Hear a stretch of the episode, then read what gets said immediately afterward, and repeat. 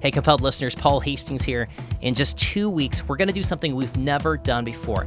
Thanks to the generous support of listeners like you, we're about to release two seasons of Compelled in the same year.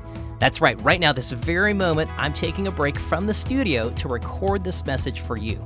Season 4 is coming. 10 more incredible stories are lined up, and here are just three that you can look forward to.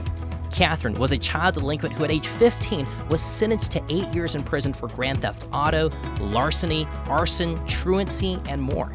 But when she escaped state custody and started hitchhiking across the nation, she was picked up by a country pastor who would share a message with her that would transform her life. Jim was deployed to the Middle East as part of a Navy SEAL team in 2005.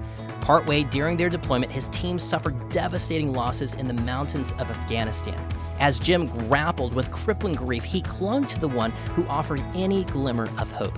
Hormoz once shouted death to America in the streets of Tehran, but after doubts crept into his heart about Islam and his wife found the Lord, he was forced to reckon with what he really believed.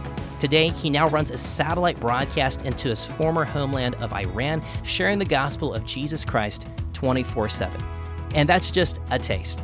From drugs and porn to missions and miracles, this season we'll hear from people who've seen God heal the sick, transform the addicted, and rescue the lost. And that's all coming on October 4th. So put it on your calendars, tell your friends, and join us in two weeks for season four of Compelled.